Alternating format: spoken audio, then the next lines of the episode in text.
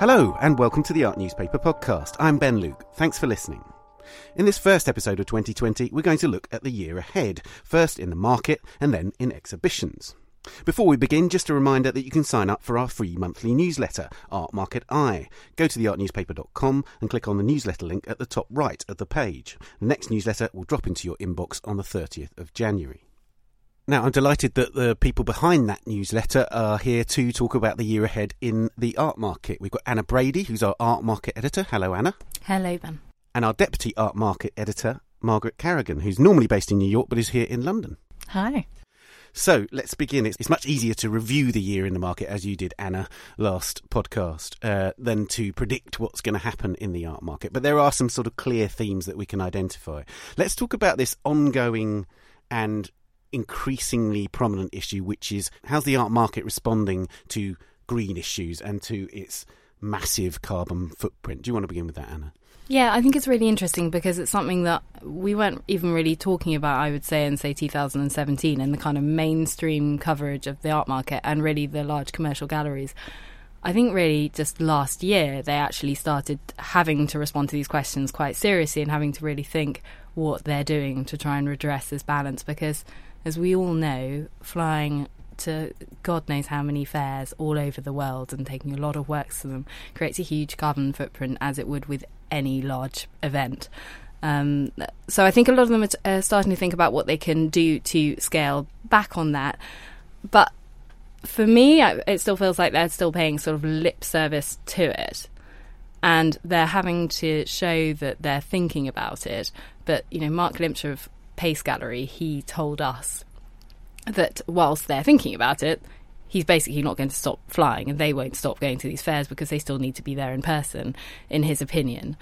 So I kind of wonder whether we're going to start seeing more of this sort of carbon um, offsetting. So those galleries that can afford to may well just start throwing money at the problem and paying sort of, you know, maybe making a thing of, of paying some large sums um, to go towards uh, offsetting some of that large cost rather than really changing much in, the, way, in what they're doing aside from I don't know, using paper cups and not using so much plastic. Yeah, I agree. I think we, you know, a couple years ago we started seeing a lot of artists making work responding to the climate crisis. And now I feel, if I can be really cynical, there are a lot of people in the art trade that realizing that they want to represent these artists and keep their artists happy are like, oh, yes, yes, yes, we're very concerned about this as well. But like Anna said, it is to a certain extent um, just how the art market is built. And I, I honestly, just to play devil's advocate, the art world and the art trade specifically are very small in in in the broader scheme of things. And I think what what we are need to be talking about more is the industries that kind of fuel the art trade, which are the major money making industries that have the big carbon footprints. So I think what's going to be difficult for the art trade to overcome if they really do want to take you know climate issues seriously is that their client base are the people buying the yachts, taking the private jets, all these things like you can't change your clients necessarily. So how do you respond to that in real time and, and meet them where they are in different ways? This is really fascinating, isn't it? And to what extent can can a gallery uh, dictate terms to its client base? I mean, if, are there any previous instances where you're conscious that um, galleries would take an ethical lead in certain issues? I don't think it can really. I think it's kind of. I think it's quite interesting with the art world because it's it's really it's quite left leaning. We like to think we're quite sort of left leaning, and a lot of these galleries are, are, trying to appeal. You know, the huge amount of talk about how to appeal to millennials because there's supposedly going to be this huge wealth transfer. So they need to be appealing to worthy millennials. Well, like Maggie and I, really, um, with a lot more cash. um, and they need to be appealing to us in terms of sort of what they're what they're outwardly saying. But they might be left leaning ideologically, but they're really quite right leaning in terms of they're capital or capitalism dependent as well. So I don't think at the moment they can dictate terms or ethical values to their top end clients. I I agree with that, but then I also just want to offer an anecdote. To I, not, i think you were with me when we were in Art Basel last year. Um, we were at this party, uh, a Gagosian party, and this artist told me that he had walked to Basel from somewhere in Austria because he was trying to reduce his carbon footprint. And I, I am so embarrassed to say that I laughed at him because I thought he was joking. And then he's like, no, no, no, no, really. I, I did. And I was like, oh, crap, we need to take like this is this is really gonna gotta change. Like he's doing the Lord's work out there. So there'll be a lot more people. so I'm part of the worst part of it because I was laughing.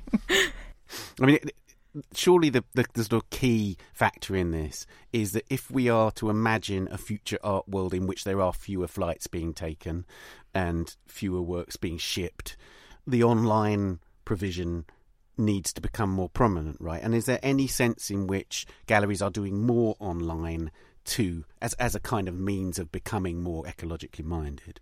Yeah, I mean, there's there's this um, rise of the kind of online virtual viewing room that some of the big uh, galleries like uh, Gagosian and it's Hauser as well. I think they're doing Hauser and Wirth are doing it too. Yeah, so they're doing these um, virtual viewing rooms online during fairs. I don't know that that has got anything to do with cutting back on a carbon footprint. I think that's just another sales platform. So let's talk about a major fair that's coming up on the rails, which is Frieze Los Angeles. Um, where where do we see Frieze fitting into the ecosystem of the fairs, uh, Maggie? And what is it doing in order to propel itself, you know, up onto that higher echelon of, of fairs? I think Frieze is a really interesting case study right now because obviously there over the past several years there's been a lot of resistance to the traditional fair model. A lot of galleries saying that it's it's not sustainable financially and wanting to find alternatives to that. Um, I don't know that Frieze has drastically moved the needle on that, um, and in fact has opened, you know, Frieze LA last year. So this is its second edition. Um, what we're seeing this year, though, is uh, they are trying to, I think, build it into more of a entertainment slash media slash slash event uh, platform, and a lot of that has to do with you know their new ownership stake, which is Endeavor, um, based in LA, and is, is working in meet across media, things like that. So that seems a logical move for them as they move forward. But then with that comes new new um, kind of terms, and uh, it's a different playing field in LA. And I think we're seeing that mirrored, especially this year, with their crackdown on exhibitors exhibiting across fairs. Generally, there's been this kind of turn a blind eye thing to galleries that want to participate in more than one fair. You see this at Frieze London. Uh, you see many galleries participating in different fairs across the city because there's so many going on. You saw it especially in New York last year, where I think about 10% of all Frieze exhibitors were also exhibiting at TEFAF New York. Um, and then all of a sudden, there's zero overlap in between Felix, the other upstart fair in LA, and um, a lot of that has to do with Frieze kind of saying, "Look, we want to take over this market. We've got a plan to do it. Here's how we got to do it. You got to be you got to be on side with us." To that end, there are a lot of larger fairs. Art Basel is one of them that does kind of keep a watch on that and does ask galleries to refrain from participating in other fairs. But there are a lot of fairs that still do not ask that. Or if galleries do, they just kind of like let it lie, or maybe have like a backseat conversation later on, be like, you know what, if you couldn't do that again. Um, so I think it's really interesting that, that it, it's so kind of clearly marked this time around and, and what that means for Frieze going forward is I think they're going to try and really take a, a stronger lead within LA and further as that market professionalizes because it is LA still is a small kind of community of artists and and dealers um, globally speaking but it has a lot of weight and interest behind it that I think that um, it's a smart move for Frieze but it could actually prove difficult for exhibitors especially local ones. I mean the question that comes to my mind is isn't Frieze assuming that it has a, a sort of well of trust from its dealers in order to be able to begin enforcing this. Quite interesting in terms of the power balance, I think. There, there's always a sort of slightly strained sort of power dynamic between fair organizer and exhibitor, particularly when these galleries are really powerful. They're really big as well, and there's a bit of a tussle. I always sense between them. So for a fair to be so outwardly telling um, its, its exhibitors what to do is interesting, and also there's always a question about whether who is the client for an art fair as well. You know, are they are the galleries their clients or are the visitors their clients? And in this case, if the gallery is the client, you're sort of telling your client what they can't really do. Um, but it's interesting. You do. I do wonder with Frieze LA as well whether, you, from a, a distant sort of perspective, you see the hand of Endeavour much more clearly when it comes to Frieze LA than you do in New York and London. Like I feel like that's Endeavour's fair. So it's their local market, right? I Yeah, mean, it's, it's they know- LA they know the so- game. So, they're sort of pulling rank a bit more in LA. Absolutely. And I think it actually, for me, I think it is really an interesting fair to watch because I, as I said, more galleries fight against the traditional fair model if they are able to leverage this into a more multidisciplinary platform, um, especially as, you know, there's been a lot of attention also paid to experiential artworks and, and performance, and they're blending that with film. They have a new filmmaker award this year as well for Frieze LA. I think we're seeing this diversification in what it means to present art to a large audience through what their business plan. And I, I'm kind of curious just to see what happens. I mean, that, I'm intrigued by that because these are ultimately forums for selling art. It's a trade fair. So, what does that experiential, more experiential experience, that diversification of media, actually do for the galleries, for the clients? Is it is it more about showing off what they do then than selling these days? Is that is that what is that the argument that, that fairs shift in what they're actually for? That's a tough question, I would say. I think that we're trying to figure out what exactly it's doing. Um, that's the real time question. Um, overall, I, and this is purely my opinion, but I I think it's just kind of mirroring other major retail kind of uh, branding strategies, especially you see in fashion and whatnot. Like just doing the big pop up event that draws people, that gets people involved, and then you can kind of sell a bunch off the back end of that. Uh, as far as I see it, it's, it's like the flip side to the online, the growth of online as well. You have to provide something to make it worthwhile to take your flights to go and, and see these fairs as well. And yes, they are trade fairs, but they they never like to admit that they're trade fairs. But these are trade fairs, and yeah, the central purpose is still to sell art because they cost a hell of a lot of money to do as well. So people need to sell things. But for for the past decade or so, because such is the competition between these fairs, and also because of people like us, because of journalists who need some kind of angle on them, they've had to be sort of adding bits on and around it, whether that's a talks program or these special sections which address different, often sort of different current affairs, or provide some sort of experiential, um, experiential experience for the visitor. Then uh, that sort of all has to come together now. People just uh, people won't just go to a to a fair just as a trade fair just to buy art because the art business is all about the experience and all about being seen to be there as well and, and all the added extras. Right. Uh, let's talk about another art fair that's coming up on the road. Coming up in March, it's Art Basel in Hong Kong, and I have to say that when this is discussed in the press, there's a sort of it feels like there's a sort of shameless ignorance of this massive human rights issue being played out on the streets of Hong Kong.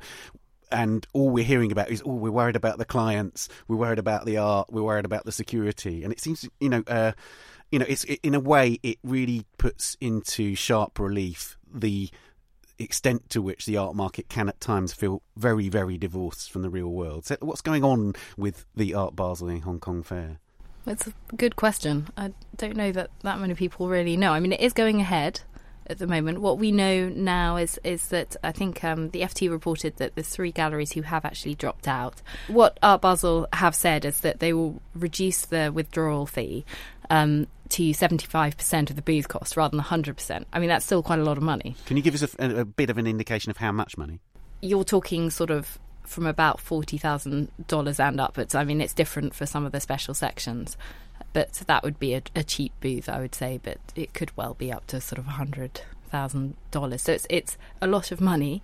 Um, so three galleries have pulled out, um, and there's also we did an article in the January issue about how insurance for taking the artworks there has also hiked, obviously because the insurance market reacts. So it's around about 20 times the normal rate.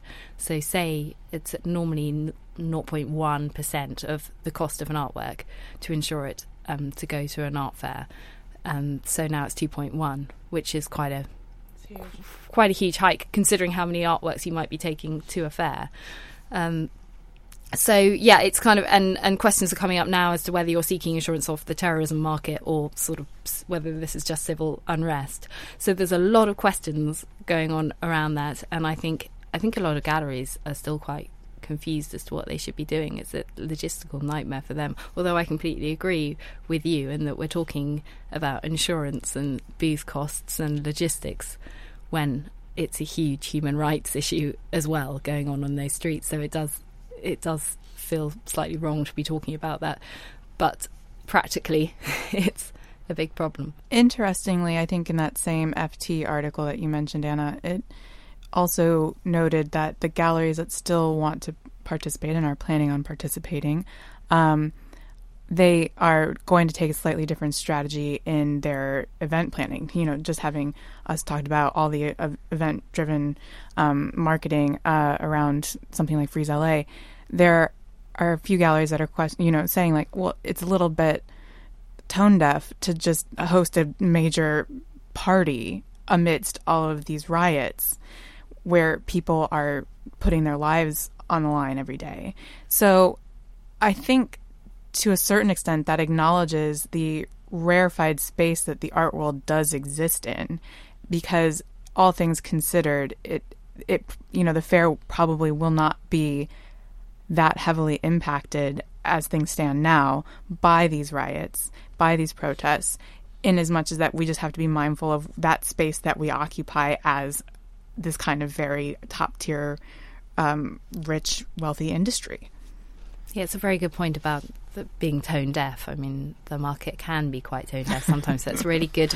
It's really good that some galleries are actually At considering. Least one. yeah, well, the, there is one gallery that we know of who was considering the whether or not they were a bit tone deaf.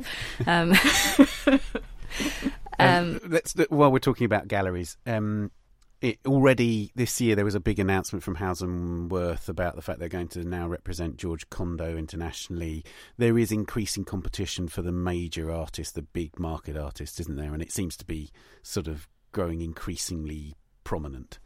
Yeah, it's been a major major theme. This sort of tussle over the top artists. I mean, George Condo, yes, but also two more. yeah, it, was, it hasn't just been him; it's three so far in, and we're not even at the end of January yet. So if they carry on at that rate, that'll be like what 36 by the end of this year. Mm-hmm. um, so it's it's a very competitive world out, out, there. We will be publishing in the February issue. A lawyer's actually written a piece for us about um, three different recent case studies negotiating splits between artists and galleries, in some cases working for the artists, some cases for the galleries. But the lawyer who wrote this has said that that's a really increasing area of the market for them. They're increasingly getting artists as well rather than galleries coming to them saying, Look, I need to leave my gallery, or I want to make sure that I can be represented by more than one gallery. Right. Which is another rising trend too. So again, we were talking about power balances earlier between fair and exhibitor. There's another area of, of sort of this tussle for power between artist and gallery too. Mm-hmm. And I think that's something that's going to become even more of a theme this year, really, as the stakes continue to rise for sort of hot artists and estates. Yeah, I think the um, the uptick in joint representation that we've seen just in the last year alone is pretty crazy. And I think we're just going to see more of that. And also in our February issue, we talked to an LA dealer who has never enforced exclusive contracts, and she's just like, "Why? Yeah, why would you do that? Because the you like artists need." You know, galleries specialize in different markets and can get artists where you need. And so I think that also points to the art world mirroring more entertainment industry kind of um, benchmarks and, and, and looking for that kind of uh, flexibility of having agents rather than galleries in some ways. So, just explain about joint representation a little bit more, because obviously artists have long had a London rep- representation and a New York representation. Are you saying that artists are increasingly represented by two galleries in the same city now? I think that's still slightly rare, although it does happen from time to time. Um, it's mostly different cities or you know different elements of their work in some cases or you know the kind of um, this dealer Suzanne Vielmetter in LA she uh, kind of talked about how artists need different things at different times and negotiate different contracts based on what that. Some she's like sometimes they want to make a major installation, so you negotiate based on what that funding will look like. That sometimes they just had a baby and need to take some time off, but still need to be making money. So like, what does that kind of sales contract look like? And that also to bring it full circle brings brings it back to like the um, professionalization of the art market. Like we're seeing so much more attention paid to contracts rather than just good faith agreements. Right. Yeah, that's true. Actually, that's something that obviously, obviously lawyers love a contract, but they were pointing out that the contracts are are really key, which obviously go against a lot of the, the, the sort of art world's idea of, of a relationship, a sort of emotional, friendly relationship between artist and gallerist. But really, they need to have it um, down, you know, written down and in black and white what their arrangement is. It's interesting this because it, I'm sure a lot of our listeners would be quite astonished to know how much of these massive money relationships have been based on something like a gentle person's agreement, a gentleman's agreement with between artist and dealer. You know, there has been, oh, well, you get 50% and I get 50%, nothing written down and and a kind of as you say a kind of an emotional connection where an artist will stay with a dealer for a, for a long time and, and that arrangement seems to work. But but it seems seems from what you're saying that there is an increased professionalization of that relationship. Yeah because I think that just really shows when it starts when that relationship sours if it, if it sours then it starts to show how at the very beginning none of these things were set out. Um, so and then it can get really quite bitter but I think in terms of the multiple representation, just to return to that quickly, there's also, um, you know, you might get five different galleries working with an artist who has really sort of risen up through the ranks. And I think this is very positive, but that their initial galleries, the smaller galleries that they first worked with, are still representing them as well and I think there's a bit of a trend to to be seen to be very kind of civic minded um, by some of the big galleries who might have taken who later taken them on that they are still working with the first galleries, and hopefully that's something that the artists themselves have insisted upon as well, and that they you know they want to keep that loyalty to the smaller gallery that first gave them their first show. Something that both of you have noticed is that there is a lot of attention being given to young figurative artists, many of them women, on the market at the moment. Um, tell us about that and what are the implications of it? Well, I think it's really good thing. I think a lot of these women are doing uh, really good work, and you know, I'm thinking of people like Tschabalala Self, Julie Curtis as well, um, and Njideka Crosby too. And they're doing a lot of them are doing works which are obviously very much focused on the body and sort of our idea of identity as well and how we sort of present ourselves, which are obviously big themes generally in society. And I think that's part of the reason that they're quite so popular. I think it's quite interesting to look at these artists. I do think that they will continue to be where where quite a lot of the heat in the market, certainly in the day sales and in some of the evening sales, will be throughout this year.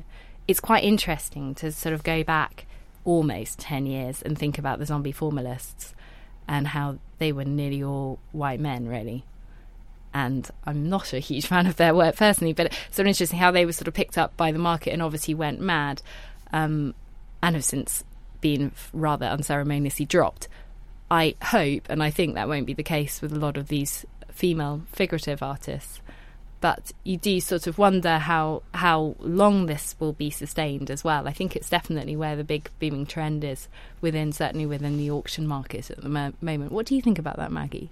I think it's. I mean, I, I agree with you wholeheartedly, but I, I also think it's really interesting, and I think what we have to be really conscious of when we are talking about, you know, work by female artists, minority artists that is gaining a bigger market. Obviously, you want to support that market. You want to like white men have dominated the art trade for centuries and to finally see, you know, other artists breaking into that is really exciting and you do want to throw your money at it. But you have to be conscious of who you throw your money to because when the auction houses capitalize on that, none of that money makes it back to the artist. So, I think that's the one thing that you know, I, I disagree with a lot of the um, kind of discourse around it that this is entirely exploitative. I don't think that that's the case, but it can quickly become that. And whereas, and I think it's a very slippery slope for female and minority artists that are having that success because unfortunately, they don't have a backlog of history and prices like a lot of white male artists do to support their market if it does kind of bottom out all of a sudden. It seems to me that it's really, really crucial that the galleries themselves behave very responsibly and really look after these artists because that's one of the things that I've noticed in the past is that these stratospheric prices that suddenly arrive for those as as they are now known the zombie formalists it there was a sense in which you know there was like who's who's monitoring this? Who's actually taking responsibility for looking after these artists? Because it it, it felt like a bubble the minute it started and you knew it was going to burst. So I suppose you know it, it's something where we need the galleries to really look after their artists at this point. Yeah, and that was also a bubble that was really inflated by flipping. That was when we first really started talking about flipping works too. And Explain what flipping is. Um. So flipping is to buy a work on the primary market, so buy it, say, from, from the artist gallery, and then to um, very quickly put it into auction with the hope of making a fast profit because really the, the problem with buying from a gallery is that um, you need to get access to that, and the gallery will control who will be allowed to buy those works because they don't want them to be flipped into auctions. And then at auction, you haven't got very many works, but it's open. It's like an open playing field, so you get these much higher sums paid for these artists just because anybody can access these works when they're at auction. So yeah, I mean it can be a very fast way of making a quick profit on a hot artist. Right. So to conclude this one, we're actually going to sort of segue very neatly into our next section where we're going to be talking about exhibitions of the year. But and the, and the issue that we're going to be talking about lastly in this conversation is this idea that we touched on actually in the year in review last last year, which is the increasing presence of commercial gallery sponsors in museum shows. Can you tell? There's a there's a big story by Anny Shaw in the February issue of the Art newspaper coming up. What's what's what's happening, and is there a shift? So we've very much looked at just the, the UK institutions for this, and it's uh, set against the context of sort of toxic philanthropy and museums having to be much more careful about who they accept money from when it comes to the fossil fuel firms, um, with the recent Sackler um, scandal as well. Uh, so they're obviously they need money. Funding is being cut. They need money to put on these shows, and there is a rise in auction houses and the commercial galleries sponsoring shows. And obviously, they're going to sponsor shows which are in the field that, that that's in their interest. It might be of their artists or artists that uh, states that they represent. Um, so, and it'll be something that they want to be. They want their brand to be aligned with as well. Um, and I don't think there's anything necessarily wrong with with doing that, and it's understandable. But then you've also got the fact that a major museum show for an artist will definitely impact upon its price uh, upon that artist's prices at auction as well. And you can quite closely correlate those two things if you look back. So it's slightly questionable when it comes to that as sort of how you know the ethics of of doing that um, and whether that should perhaps be something that's looked at a little a little bit more closely. But I'm not saying that it's totally you know it's not a wrong thing to do yeah, I think it's just a changing public sentiment toward it, um, and it's it's not necessarily new, but it is more visible. And I think that the, as that conversation grows, in the U.S., uh, commercial and corporate sponsorship and the you know attending tax write-offs is you know what America's built on. So that's not new at all. But um, especially, I think after you you know you've seen things at the Whitney all last year uh, about you know, what kind of board members are, are doing what, what their corporations are doing. We're going to see just a lot more of these larger commercial art influences on industry as, as a whole. But then you also see major commercial galleries like Pace, like Hauser, also becoming kind of institutional in of them themselves. So it's it's this blurring of boundaries that I don't think you know where where the power is actually going to end up at some point. It's the church and state blurring, exactly for sure. And I think it's just uh, maybe we should also mention the, the, fact is it might maybe from the outside world you probably just think, well, what's the problem with it? Um, it there is a sort of historic thing of commercial, the commercial art world, and the sort of rarefied. Um, museum world not not mixing too much and the sort of grubby market forces shouldn't be allowed to sort of enter and influence the hallowed land of the public institutions um, and that's something that has been breaking down for a long time and really seems to be um, breaking down a lot, a lot now. And whether you agree with that or you disagree with that, it's a matter of opinion, probably. Well, we've covered a lot of ground in this conversation. All these issues, I'm sure, we'll be returning to over the course of the year. But for now, Anna and Margaret, thank you very much. Thank, Thank you. you.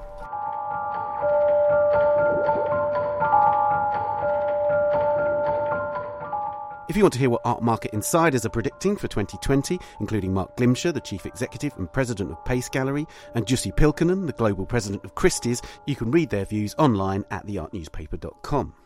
Now, before we move on to museums and exhibitions, here are a few of the top stories on our website this week. A Van Gogh self portrait dismissed as a fake has now been authenticated after five years of research. Our correspondent Martin Bailey tells us that the picture, which belongs to Norway's National Museum, was painted in August 1889 in the mental asylum near Saint Remy de Provence.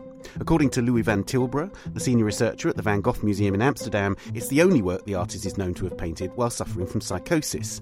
It's now on view at the Van Gogh Museum, where it's on loan. The restoration of the Van Eyck brothers' Ghent altarpiece has gone viral this week. It prompted amusement and some dismay at the humanised face of the Lamb of God in the central panel, the adoration of the mystic Lamb. As our museum editor, Hannah McGivern's extensive report on the restoration tells us, the altarpiece, painted from the mid 1420s to 1432 by Jan and Hubert van Eyck, has been in the process of being restored since 2012 by Belgium's Royal Institute for Cultural Heritage. And despite the wealth of prior research, it was only in this restoration that scientists made the astonishing discovery that beneath the layers of yellowed and cloudy varnish, around 70% of the outer panels was obscured by 16th century overpainting. The five lower interior panels, including the Adoration of the Mystic Lamb, will return to their home in St Bavo's Cathedral in Ghent today, after three years of treatment, so you can judge the restoration for yourself. And finally, a public appeal has just been launched by the UK's Art Fund to save the artist and filmmaker Derek Jarman's home and garden in Dungeness on the coast in Kent, which has become a shrine for Jarman's many fans. The Art Fund says that £3.5 million needs to be raised by the 31st of March to save Prospect Cottage, which is at risk of being sold privately, having its contents dispersed and its artistic legacy lost. Our chief contributing editor, Gareth Harris, reports that the money will be used to establish a permanently funded programme to conserve and maintain the building, its contents, and its garden for the future. Artists, including Michael Craig Martin, Jeremy Deller, and Tacita Dean, have given limited edition works as rewards on the Art Fund's crowdfunding page. You can read about all these stories and more at theartnewspaper.com or on our app for iOS, which you can get from the App Store. Now, what does 2020 hold in terms of exhibitions? I'm joined by Louisa Buck, our contemporary art correspondent. Hello, Louisa. Hello. And Jose de Silva, who's our exhibitions editor. Hello, Jose. Hello. Let's begin by talking about biennales. Uh, Louisa, you've picked out a couple that you think are going to be really significant. Biennales, I mean, they're always a plethora every year now. But this year, there's not the absolute headline grabbing biennales and, and, art events. There's no Venice Biennale, there's no Documenta, but we do have Helsinki, a new biennial, which is which is opening on the um, the rather wonderful sounding Vallisaari Island, which opens on the 12th of June and runs until the 27th of September. The, the theme is the same sea, so it's environmental again, interconnected, but also impact on all of us, and the sense of all this, the ecological crisis, I think, is hanging over all the biennales at this point. Um, closer to home, Glasgow International has come round again, and this year the theme is attention, meaning paying attention, or also our attention being distracted by 24 hour news feeds, internet internet madness and also artwork that requires close attention. So I think there's going to be a very strong political theme again here, performative um, in the main sites in the Glasgow Museum of Modern Art and the main galleries in Glasgow, but also in sites across the city.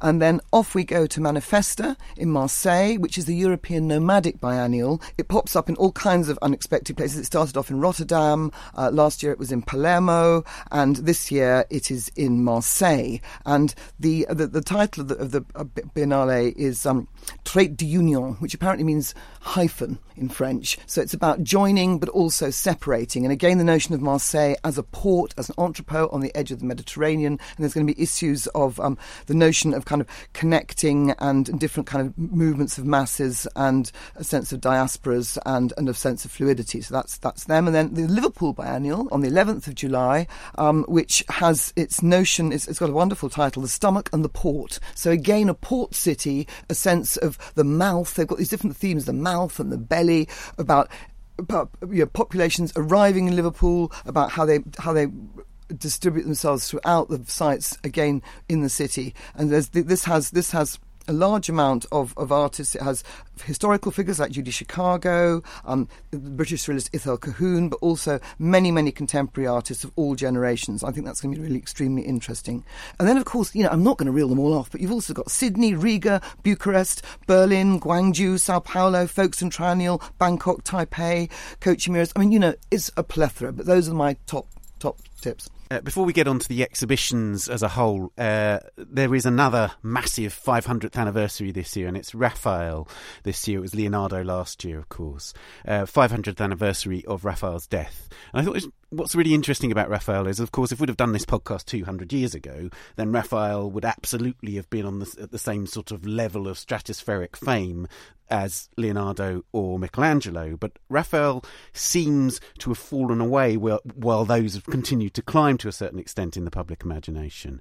And I think it's quite interesting that in in Civilizations, Kenneth Clark actually says that he's he's the supreme harmonizer, and that accounts for him sort of falling away. That there's that his art is somehow too gentle for the for, for the 20th century as it was then, but, and now the 21st century. I think we live in such emotionally charged times, and I think you know the Rembrandts and the Leonardos and the Michelangelos. Leonardo not quite so much, but nonetheless there's still that sort of sense of, of you know Dynamism intense intensity. Yeah, yeah. And I think you know when one thinks of Raphael, one thinks of classicism, fantastic compositions, a kind of cool, more conceptual approach. And don't forget, he also died at the age of 37. Yeah. So there's not that you know massive sort of arc of, of, of, of you know decades of career to, to trace as well well, but he was incredibly, of course, you know, v- versatile. One thinks of the prints, the tapestries, the drawings, the designs, the architecture, as well as the great paintings. So I think it's going to be a fascinating show. Indeed. That, so, so there will be a whole series of Raphael events, and I won't go through them all now, but clearly the sort of landmark moment is this National Gallery show in October. And as you suggest there, Louisa, it's very much emphasising Raphael as this multimedia figure. Um, and intriguingly on the multimedia front and with a sort of sense of a klaxon given the disaster that has been their Leonardo experience.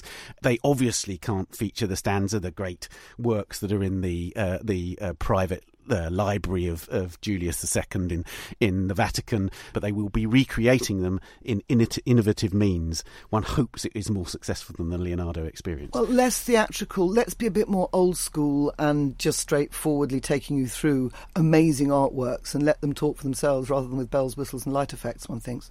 Now that's at the end of the year, but it is actually an, an, extraordinary year at the National Gallery this year. Let's talk about Artemisia to begin with. Well, Artemisia Gentileschi, you know, the woman, the 17th century woman artist who took on the old master male history painting, figurative painting, mythological paintings. I mean, astonishing for a woman to even practice as an artist painting any form of genre, but to be right at the top of the tree like she was, with an incredible 40 year career, which, which, you know, had her working with heads of state and you know, reclaiming these great subjects, but from a female perspective. So you've got her famous Judith and Holofernes. These two versions going to be brought together in the show of Judith absolutely giving it to Holofernes, you know, blood, gore, head beheading, decapitation taking place, her great Cleopatra, Lucretia, all rendered through female eyes and with no holes barred. She was a great storyteller and spent time at the end of the 1630s in the UK as well, working in the court of Charles I. And there's going to be her great self portrait from that period as well. Now, her up, you know, until recently, her, her, her career has been she's been sort of sidetracked in a way. I mean, from being a woman artist, she was huge in her lifetime and only really rediscovered in the 20th century, or really 21st century, coming into the 21st century. And also, of course, the terrible story of her early rape by by a, a colleague of her her artist father's, and the famous trial where she was tortured by thumbscrews. I mean, bad enough for anybody, but particularly for an artist, but was exonerated. But hopefully, this exhibition will show her to be a supreme artist, a fantastic storyteller, and this you know appalling episode at the beginning of her life won't be overshadowing the entire exhibition.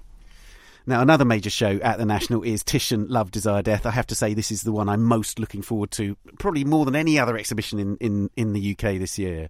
It, it reunites the six great poesie, which are six mythological paintings painted for Philip II, King of Spain, and briefly in this period, in the 1550s, King of England, because he was married to Mary I.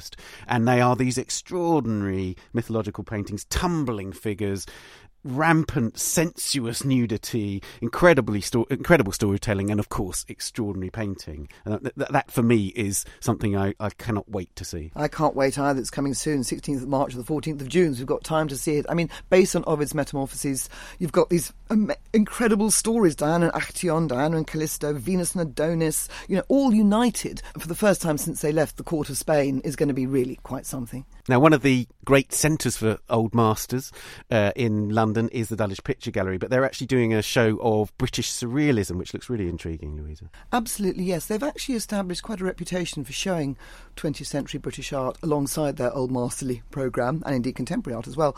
And this is the British surrealism. I mean, Brit- Britain, you don't think about surrealist artists in Britain. The great names are Magritte, Dali, Ernst. But actually, Britain came quite late to the party, but there was a great show of surrealism in 1936 in London where quite a lot of British surrealists were dragooned in, or artists who seemed quite surrealist were dragooned in. Henry Moore, Paul Nash, um, and a whole load of other figures who, you know, one doesn't hear about that much these days. Conroy Maddox, Ithell Colquhoun, Grace Pailthorpe and Reuben Mednikoff, who had a bit of a renaissance last year. And these artists were extraordinary. And they really tapped, tapped into a kind of indigenous British surrealist spirit, which is what this show is bringing out. Because this show says we may be late to the party in terms of 20th century surrealism, but actually there's been a kind of indigenous surrealist spirit in, the, in Britain right from the word go. Proto surrealists, they call them. So, you know, Fuseli, Blake, Lewis Carroll. And actually the show is being organised thematically. So there's, there's um, lust, war, um, radical politics, the uncanny, dreams. So it's going to be thematically shown and will will bring to light some really extraordinary British figures, as well as figures like like Henry Moore,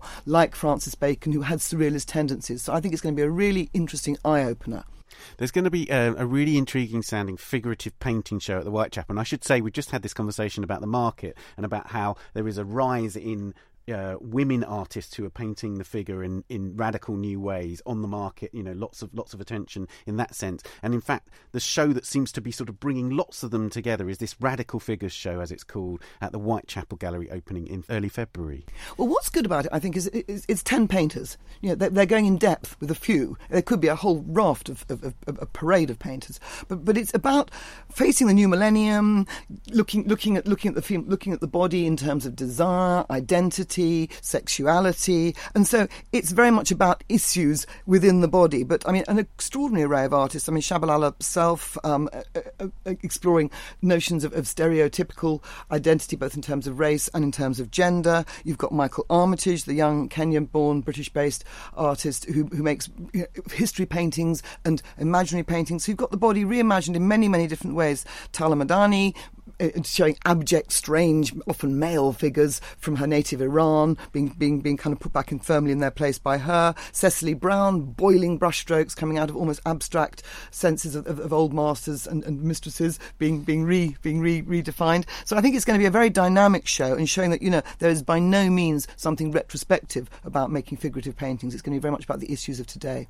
Just briefly, the Whitechapel will be putting on an archive display, which is all about a new spirit in painting, which was the 1981 show at the Royal Academy, and of course, famously included no women. Absolutely. But the Whitechapel show features seven out of the ten uh, uh, as women. Absolutely, yes. And also, one of them, Cecily Brown, is also going to be showing in Blenheim as well. So she's going to be inserting her ex- extraordinary works, which which are epically um, relating to old master paintings, but very much from a female perspective, but also popular culture as well, and inserting those in the historical paintings of Blenheim, which of course is all about you know war and conquest and power, is going to be a very interesting combination. Uh, now let's move on to the Tate. I mean, we could do a whole podcast about the Tate's program this year. It is absolutely extraordinary. Um, but we're going to pick out a few shows and flag up what what's around them.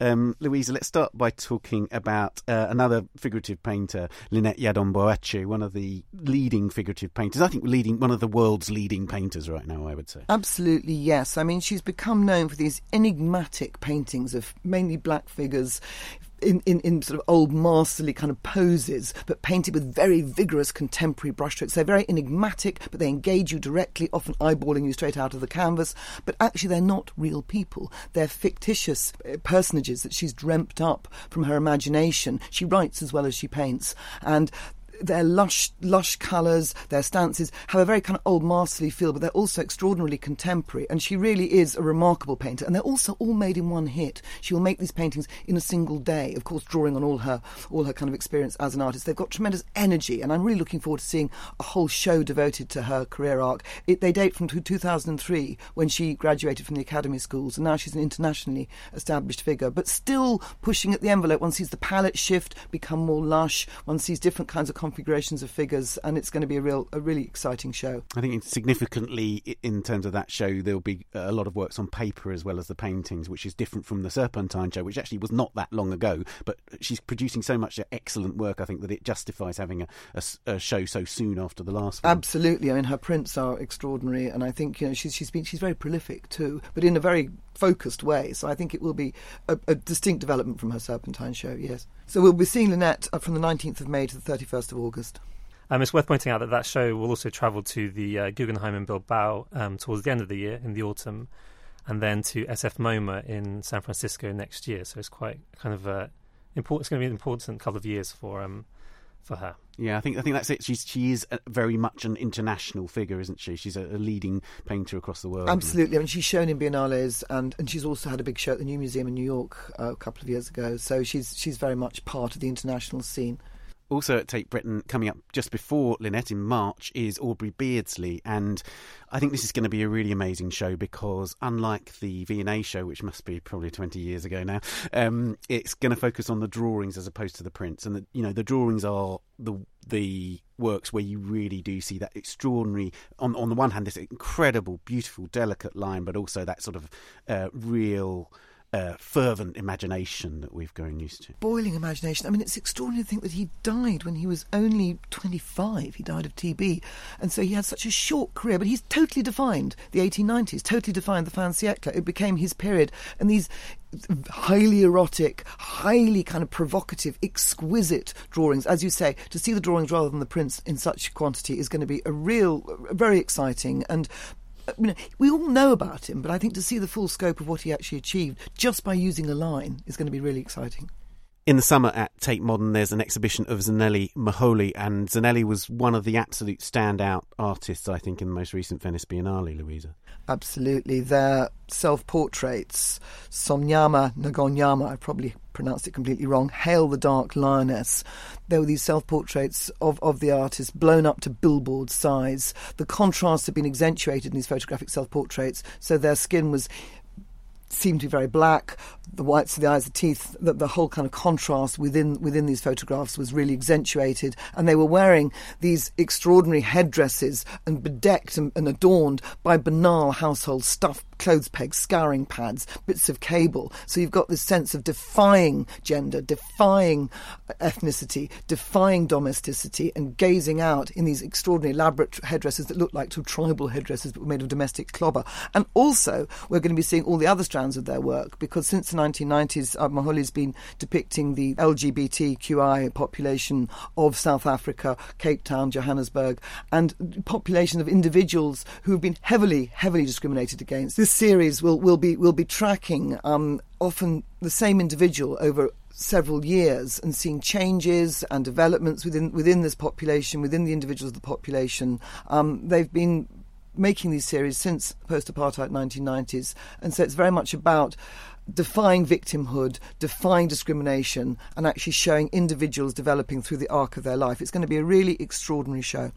Now, very briefly, let's talk about the three exhibitions of leading men at uh, the Tate Modern this year. So, uh, Steve McQueen in uh, February.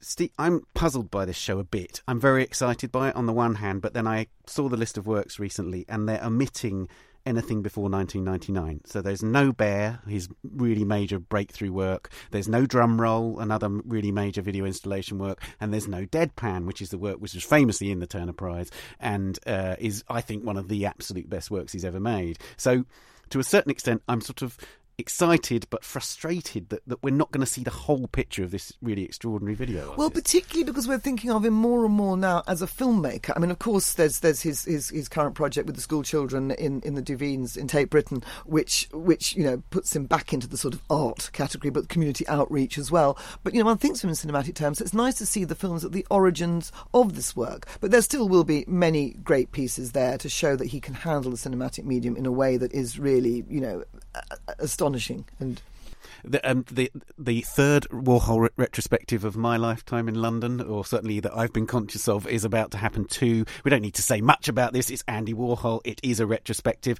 There are some portraits which I think have been very relatively rarely shown of transgender people, um, and I think that is one slightly different uh, body of work in it. But it, it, it's a Warhol retrospective fundamentally. Um, yes, I mean, I kind of feel like, do we really need to be seeing more of Andy Warhol at this point? I mean, obviously he's a huge magisterial figure, but there's been you know great shows very recently. So let's hope this turns up some new stones. Indeed, and then lastly, there's a big Bruce Nauman show, and I think this is the most exciting show of the autumn at Tate for me. Um, there's also a big Rodin sculpture exhibition, which I almost always forget about. But there's a but but yes, Bruce Nauman arguably the most influential artist of his generation and still exerting influence over young artists today. That's in October at Tate Modern. Each phase of his career is often an entire career arc for subsequent artists, and I think it would be fantastic to see a proper, meaty retrospective of his work there's a really unusual photography show, and I think a really landmark photography show potentially at the Barbican opening in February, which is which is called Masculinities, um, uh, and it's a sprawling show, huge show. They do do these big shows very well, though, at the Barbican. Masculinity's liberation through photography. I mean, it's exploring notions of masculinity from the 1960s to now, and I think it's really topical. In our me Too period, where traditional notions of masculine, the masculine subject have been so fiercely debated, to have a show that deals with queer identity, the black body, power, patriarchy, the family. It ranges from artists from, you know, Mapplethorpe to Isaac Julien, Sunil Gupta, female artists as well, um, depicting Rineke Dijkstra, depicting teenage men, uh, Catherine Opie working with, with notions of masculinity within within different queer populations. So I think it's going to be a really interesting show. It's not going to be a kind of setting the record straight. It's going to be complicating matters even more, which is ideal. And Jose, there's a there's a preview of this in our February issue. There is, yes. There's a great preview in our February issue by Tom Seymour, um, and he, he, highlights one of the kind of interest, more interesting works in the show, which will be um, some photographs by the Taliban. So you never really kind of associate the Taliban with um, a, a, nuanced masculinity, but the these photographs were discovered um, in a photo shop um, in Afghanistan and um, I should explain that the that under the Taliban, photography was kind of banned, um, except for photographs for um, sort of um, documents like passports or, or, things like that. And so some of the Taliban um, soldiers would kind of exploit this loophole and photograph themselves sort of wearing kohl under their eyes and kind of holding hands and these very kind of we'd maybe say effeminate photographs um, were kind of discovered, um, and they'll be on show. They were discovered by the president of the Magnum Photos Agency, Thomas Dworzak, um, and he'll be exhibiting these kind of um, works that he collected in the book um, called simply Taliban. It's extraordinary, isn't it? I mean, again, this is, this is the, this is the potential for this show to really disrupt things. Very, very different ways at looking at how men are represented in photos. I think that's fascinating to complicate and to and, and also just to kind of complete complete the fact that you know nothing is nothing is set in stone. Everything is fluid. Um, Jose, let, us move on to Europe. Um, as I pointed out earlier in this podcast, there's been this tremendous storm about a uh, Van Eyck uh, restoration in Ghent, which is rather distracted from what is quite a major event and big exhibition. The Ghent Altarpiece underwent has been undergoing a restoration project which began in 2012 and it's been a live restoration happening at the Museum of Fine Arts in Ghent. The restoration kind of inspired what will now be the largest exhibition of Van Eyck ever. It will include around half of his 20 to 22 um, autograph works. Um, among these will be panels from the Ghent altarpiece, so the outer panels, which were restored in the first phase of the restoration project. Um, and then the other kind of, uh, I guess, the interesting thing about this show is that the panels will be displayed in pairs at eye level, where usually they're kind of they're above eye level. So we get a chance to kind of look really closely. Alongside this, the um, exhibition will also compare Van Eyck, who's kind of a, the master of the Northern Renaissance, with um, some of his contemporaries in Italy. So the uh, museum have had have got some very uh, amazing loans, such as Masaccio's The Virgin and Child from the uh, from the Uffizi, and also Fra Angelico's Saint Francis receiving the Stigmata, which will be exhibited alongside two versions by Van Eyck. Um, one coming from uh, Turin's Galleria Sab- Sabauda and the and one from the Philadelphia Museum of Art. So there'll be this chance to kind of compare the the greats from the Northern Renaissance with the greats of the kind of uh, Southern Italian re- Renaissance. That sounds really exciting. It's something we just really don't often get the opportunity. They're so ghettoised in our museums. Absolutely, yes. I think the the I mean, one of the reasons this happened is because there are so few um, Van Eyck works in existence. It's actually difficult to put on a very big show of just his works. Um, and also, the other problem is that many of the museums, many of the collections that have his that own his work, um, their Van Eyck is the kind of key key treasure in their collection. So it's very rare that they'll lend these out. So the the exhibition has been built around these panels, which the St Bavo Cathedral in Ghent have said will never be loaned out again. So this is really, I mean, the, the term once in a lifetime gets kind of bandied around a lot, but this really will be a once in a lifetime opportunity to see these works up close and to see Van Eyck, who's probably, in my opinion, one of the greatest painters ever. Um, it'd be an opportunity to see his work up close and, and, and in kind of combinations that you'll never see again from the distant past to the to the very present. Um, one of the big shows of the year in Europe is is undoubtedly Christo at the Centre Pompidou, but also he's doing a massive project. That's right. Yes. Um, so there'll be a kind of um, a, a sort of straightforward, no, well, an exhibition of his his Christo and Jean Claude's work at the Centre Pompidou. But the kind of more interesting or more f- kind of the, the fun thing that's happening later on in the autumn, I think it was meant to happen in the spring, but it's been pushed back to the autumn, is that he'll be wrapping the Arc de Triomphe in cloth, as he's very famously done with the Reichstag in Germany, for example. Um, and this is a project that he and Jean Claude um, came up with actually when they lived in Paris in the uh, late 50s, early 60s. So it's kind of taken, as with many of his projects, it's taken decades to kind of come about. But I think I'm, I'm very excited to see that wrapping up of this work in the centre of Paris uh, Louisa, you interviewed Christo for the podcast, didn't you? It was quite a difficult process. He's very, he's very set in his, set in his his path. I mean, I suppose you have to be but that I driven. also think all credit to him because he pulls off this stuff on his own. He self funds it. He set up his own his own foundations, his own monetary sources, and to pull off something like you know wrapping up the Arc de Triomphe is quite remarkable, really it's, it's certainly going to be one of the images of the year that we can imagine being reproduced right across the world. Um, there's a really fascinating looking show at the Beyeler Foundation in Basel, which is Goya, a, a, a retrospective essentially of Goya in, in Basel. Yes, um, this show at the um, at the Foundation Beyeler, which is just outside, yeah, just outside Basel, as you say, um, will focus. It's a retrospective, but they'll focus mostly on his mature and late later works. Um, there'll be around 70, actually more than 70 paintings, including uh, La Mare Vestida, which is this famous um, painting in the Prado, which is the dressed Mare, um, as opposed to the nude Mare. um, and I think the that'll be, that'll be one of the kind of key works in the show. Yeah, and then there's, I mean, the important thing with Goya, of course, is always to have paintings alongside the works on paper, because in a way, are we in a period where Goya's uh, works on paper, his the, Los Caprichos and the Disasters of War, in a way, become his most famous works. I think Goya's prints have become part of popular culture more so than his paintings. Um, such as the Dream of Reason produces monsters. You can see it everywhere. It's on prints, on T-shirts, on book covers. Um, so I think this will be a real kind of opportunity to kind of go back and and look at his paintings and get up close with his paintings. And to see them together too, because one always thinks his paintings in the Prado. You know, there's there's there's, there's the, the, the Prado Foundation, the, the, the, black paintings, and these are the ones that we always associate. And so to be able to see the prints as well alongside, I think would be really exceptional. Indeed. And um, let's move on to the US now. Uh, there's lots of really major shows. The first that really strikes me as being like a massive show, and it's only at MoMA, it's not touring, is the Donald Judd retrospective at MoMA, Jose. Yes, this will be his first major US retrospective in the, in around, or in more than three decades, um, with uh, around 60 works sort of spanning his whole career.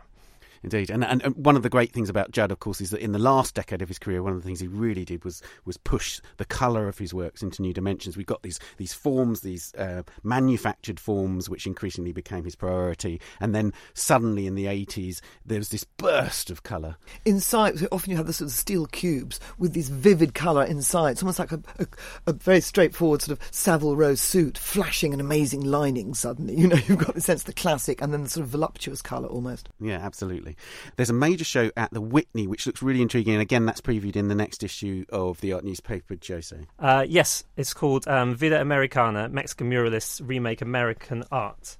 Uh, 1925 to 1945. It's a rather long uh, title, but it covers this kind of key period following the Mexican Revolution, this kind of two decades, where there was a, an incredible influence coming from uh, Mexican muralists um, on uh, American young American artists. So you have artists such as Jackson Pollock and Philip Guston who who worked alongside or who were taught by um, these muralists such as um, David Alfaro Siqueiros or Diego Rivera. So I think this is a kind of incredible show to put on at the moment, especially when these, you have these kind of tensions with the border and, and obviously Trump wanting to build a wall across the border. Um, and it's actually going to be a massive show with uh, around 200 works covering uh, um, 60 artists. And I think with the branding of abstract expressionism as being this quintessentially American art from the kind of, you know, 1950s onwards through the Cold War, to actually now put back the really important piece in this jigsaw puzzle that actually its roots are in Mexican muralist socialist art is really crucial at this point.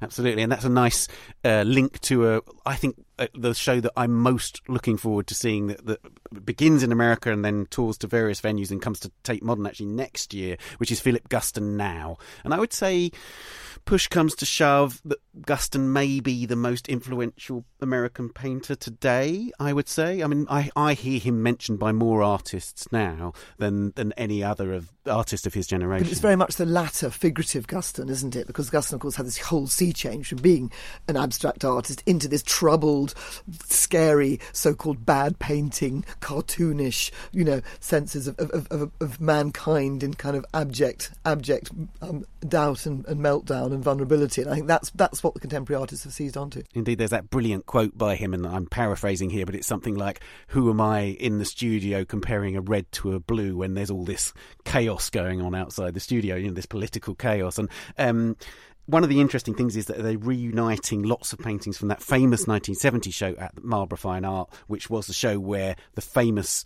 Hilton Kramer review appeared, um, a mandarin masquerading as a stumblebum, and it's one of the most famous, uh, sort of absolutely excoriating review. Kramer was completely wrong. He got it completely Stumblebum wrong. Stumblebum claimed the day. Indeed, exactly.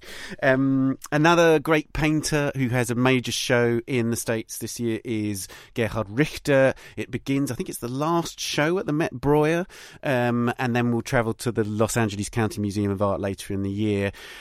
Amazingly, the first Richter retrospective for a, a, generation in the States. We've had the Panorama show, which toured here in Europe, but um, I think it's really important because, to a certain extent, Richter has become associated with stratospheric prices on the market, and it's important that that, that an, uh, an audience sees his work and its breadth and, and his variety of his work. I mean, the fact that he made sculpture as well as paintings. You know, the fact that his paintings veered so much from the sort of photographic to the history to the famous swipe paintings. To the, you know, I mean, this sense that it's it's much more than the market. He's a magisterial figure, and I'm astonished that this is his first major show in, in America for so long. Yes, indeed.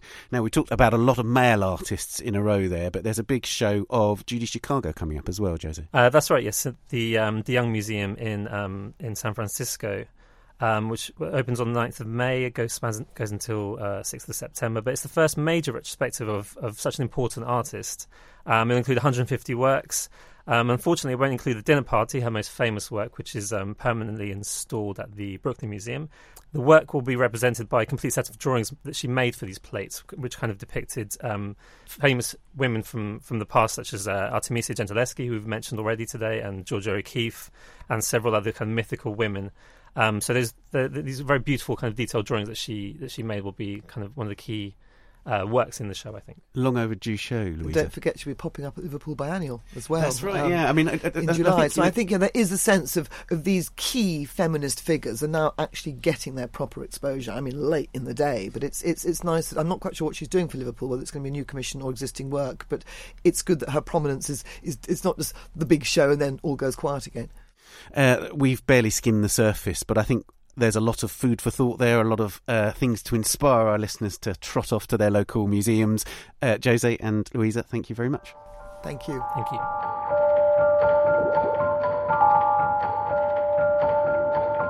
You can get the year ahead, our month by month guide to 2020, if you subscribe to the Art Newspaper. To find the subscription to suit you, visit theartnewspaper.com and click on the subscribe link at the top left of the homepage.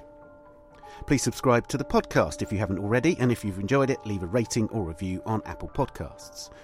The Art Newspaper podcast is produced by Julia Michalska, Amy Dawson, and David Clack, and David is also the editor.